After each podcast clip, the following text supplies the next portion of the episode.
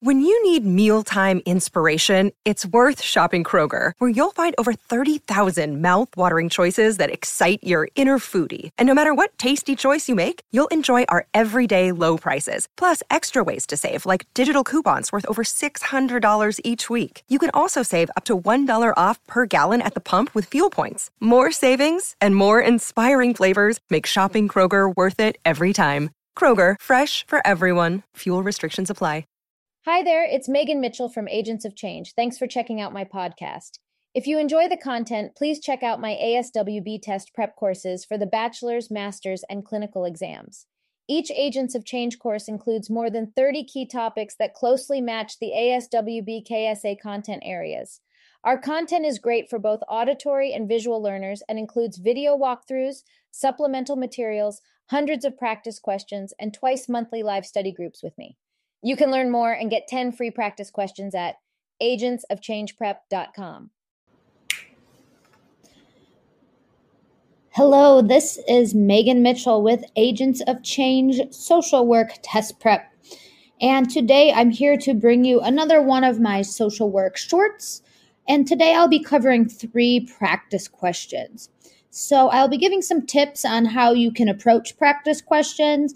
I'll present the question and then we will together work through the rationale of why that specific question is correct. So here's some advice that I give when working through practice questions. It's very important that you complete practice questions. And I would say it's just as important or more important than studying content. Why that is, this test is a test of application. So you will get some recall questions, but mostly you're going to get questions that are asking you to apply your knowledge of a particular concept. So the more practice questions you can go through, the more exposure you're going to get and the more repetition of practicing some of these strategies that you will have. I also suggest um, moving more towards completing practice questions the closer you get to test day. So you might see that your your studying habits start to switch um, or shift a little bit more as you get closer to test day, and you might start working on building up that stamina and completing more and more practice questions. When you're reading through a practice question, always read through it two times, especially on test day. And why I say that is when we're in the testing center, our adrenaline is obviously very high. So we might have the tendency to go a little bit faster and we might read through quickly and miss some key information. Every word in the questions matters. So I always say read each question two times through. That second time through, try and pick up any details you might have missed at first glance. There's oftentimes you'll probably be taking practice exams and you you'll say to yourself, I missed a word here and that really threw off my answer choice. So you want to make sure you're reading through each question twice so that you can really pick apart and pick up on every detail the question is asking. Once you have read the question, always mentally ask yourself, what is this question asking? Sometimes there's distractors in the question stem. Sometimes there's information that may not be needed. So always try and synthesize and ask yourself, what is this question asking me to do? Lastly, before you answer, um, I suggest reading all the answer choices. Why that is, is I know sometimes we'll quickly read through and say, I know the answer is A. But if sometimes one word might change an answer. So you want to make sure that you read all the answer choices before deciding on an answer choice. You just don't want to overlook everything. So it's kind of just a checks and balances so that you make sure that you're reading all of the answer choices before selecting an answer. Let's go ahead and jump into our first practice question. Okay, practice question number one. A social worker has been asked to assist an elderly client in making a decision about an independent living facility. In the initial interview, the client repeatedly discusses her family and past experiences as a nurse.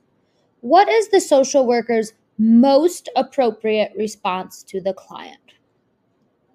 I'll give you a few moments to read that through. And now let's look at our answer choices.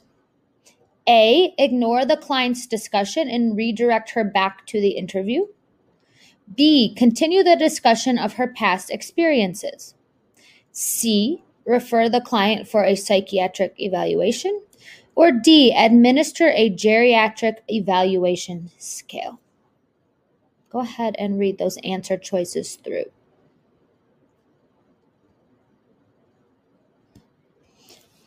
In order to answer this, you are going to want to be able to break down the question and pick apart some key details. So when I'm reading this, some some clues that jump out to me is the age of the client. So we are working with an elderly client that generally usually means about age 65 and above. And this client is we are there to discuss making the possible move to an independent living facility. Other important things how long have you known the client? That is huge. This is an initial interview.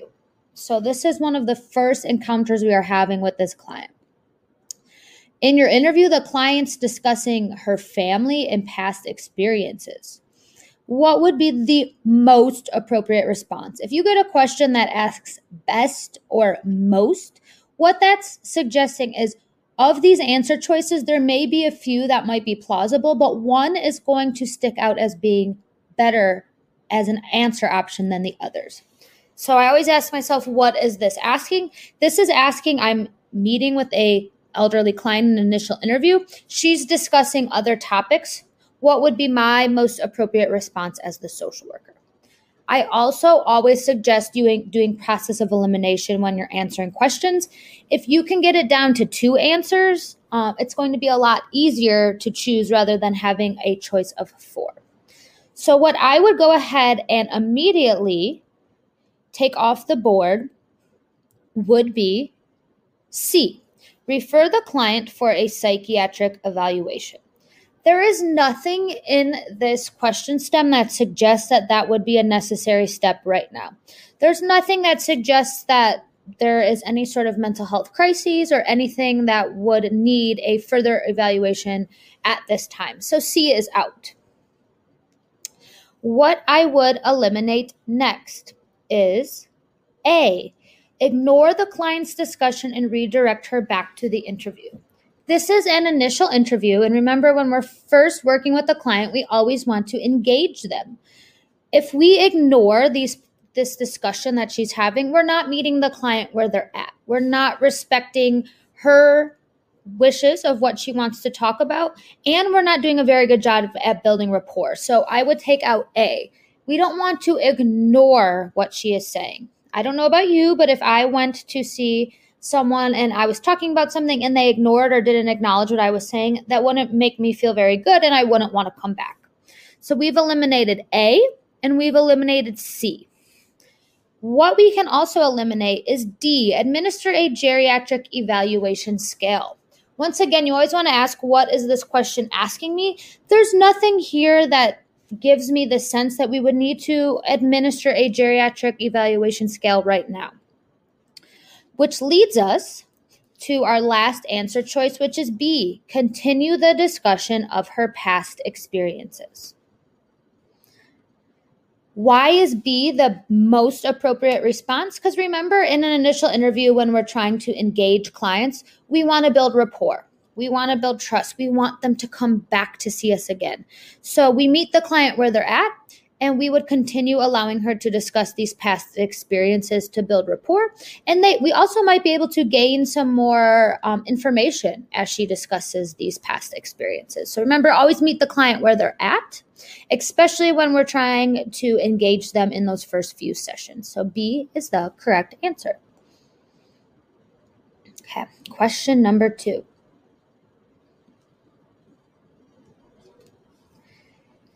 A social worker in a hospital setting is part of an interdisciplinary team. The team is, to, is preparing to discharge the client. The social worker disagrees with the other team members about the discharge plans.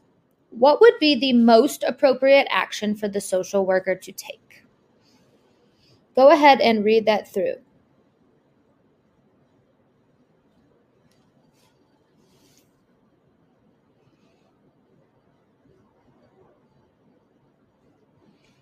And let's go ahead and read our answer choices all the way through.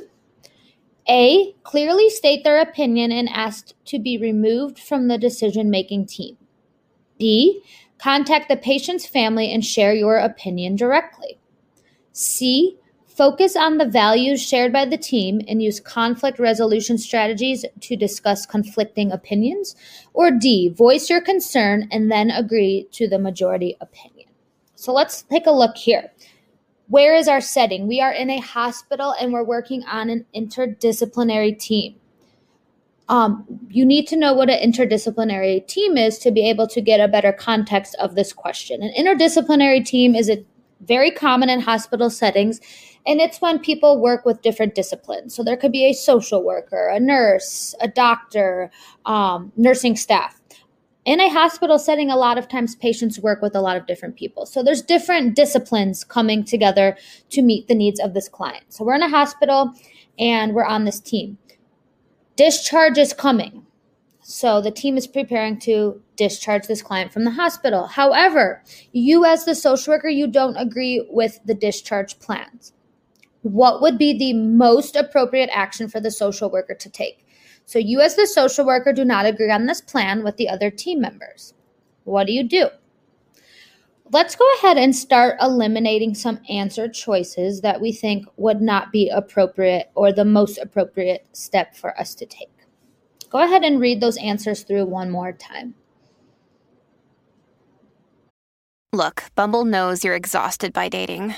All the must not take yourself too seriously and 6 1 since that matters. And what do I even say other than hey? well, that's why they're introducing an all new Bumble with exciting features to make compatibility easier, starting the chat better, and dating safer. They've changed, so you don't have to. Download the new Bumble now. I would start with ones that you can immediately eliminate. B for me is an automatic one that we can throw out. Contact the patient's family and share your opinion directly. First of all, that would break confidentiality to go directly to the patient's family. And that's just not the best practice, right? If we disagree, we're not going to go to the patient directly before discussing our concerns with the team themselves. So, B is one that we can automatically rule out. There's another one that I would say we can rule out at this point. It would be A, clearly state their opinion and ask to be removed from the decision making team. While it's important that the social worker states their opinion, we wouldn't automatically ask to be off of that decision making team because social workers have a very valuable mindset and opinion and clinical skills to bring to the team. So, interdisciplinary teams, that's what's so beneficial about them is it brings together multiple disciplines. So we just because we disagree, we would not say we don't want to be on the team anymore. So A is also out. That leads us to C and D. Remember, we're looking for the answer that's the best here, right? The most appropriate. So I would go ahead and eliminate D. Voice your concern and then agree to the majority opinion.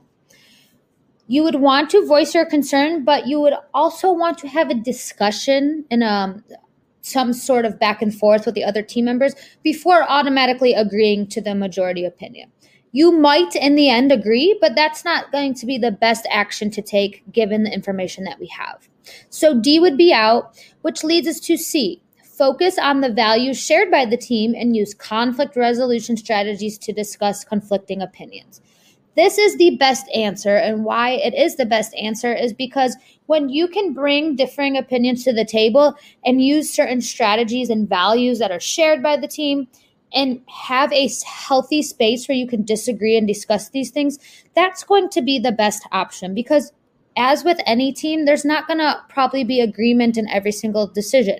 But what's important is that you're able to respect one another's position and find ways to discuss those conflicts of opinions. So, C, focus on the values shared by the team and use conflict resolution strategies to discuss conflicting opinions is our correct answer for this choice. It just is more all encompassing and it really allows everyone at the table to be able to respectfully share their opinion. Okay, we have one more question to cover. Question Number three. A classroom teacher contacts the school social worker about a six year old student who has just transferred from another school. The student comes to school tired, unclean, and unable to concentrate on lessons. What should be the social worker's initial action? Go ahead and read that through.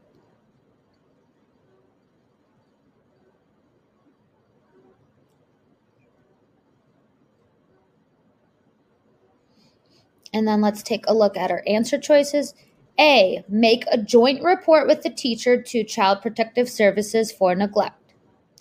B. Encourage the teacher to make a report to Child Protective Services for neglect. C. Meet with the parents and the child to obtain more information. Or D. Refer the child to the school nurse for a medical exam. So let's take a look and break down this question. What is our role? Where is our setting? We are a school social worker, so our setting would be in a school building. And who is our client here? We are um, referred by a teacher um, regarding concerns for a six year old student. Why does age matter? Because you want to be thinking about what's appropriate for a child of that age. And also, this is a six year old, this is a minor. So we definitely want to have that in the back of our heads too. Other information that we are given classroom teacher has contacted us. This student is new to the school, they've just came from another school. And then the concerns the teacher has are the student is tired, unclean, and unable to concentrate on lessons. And then this question says, what would be the should be the social worker's initial action? This is asking you what should the social worker do first. This is a first question. Initial can also mean first in this situation. Go ahead and take a moment to read through those answer choices one more time.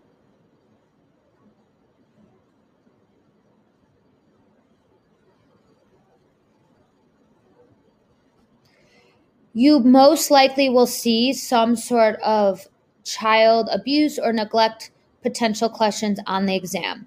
If you get a question where you are determining whether you report to Child Protective Services or not, always ask yourself Do I have enough information to report? If you do not have enough information, you probably need to collect a little bit more information. We don't want to make assumptions, but if you do have enough information, you can report. So here is somewhere a question where we're going to have to determine do we have enough information to make a report here. What we know is that the student comes to school tired, unclean, and unable to concentrate on lessons. Let's start to eliminate some answer choices. Given the information we have here, there is not enough information to make a report to Child Protective Services. There could be a variety of different issues why the school student is coming to school tired, unclean, and unable to concentrate. We don't have enough information to report at this time. So, Knowing that, what we can eliminate is A, make a joint report with the teacher to Child Protective Services for neglect.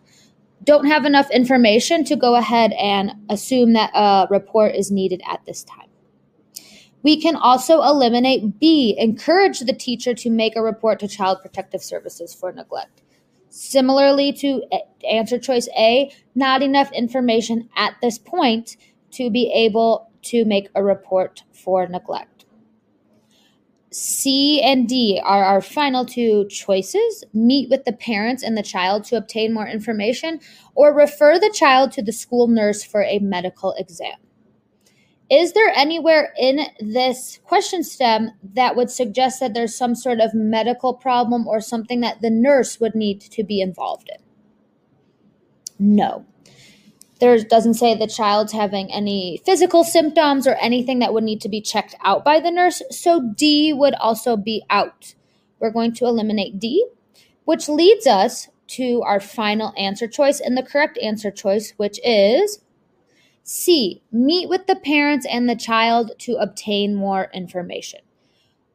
We want to always meet the client where they're at. They've just transferred to the school, and there are some concerns about the um, energy level, the cleanliness, and the ability to concentrate. We'd want to set up a meeting with the parents and the child to get more information. Maybe they are having trouble with housing. Maybe they are having financial trouble. And we would be able to connect them to services. So we always want to make sure that we don't make assumptions.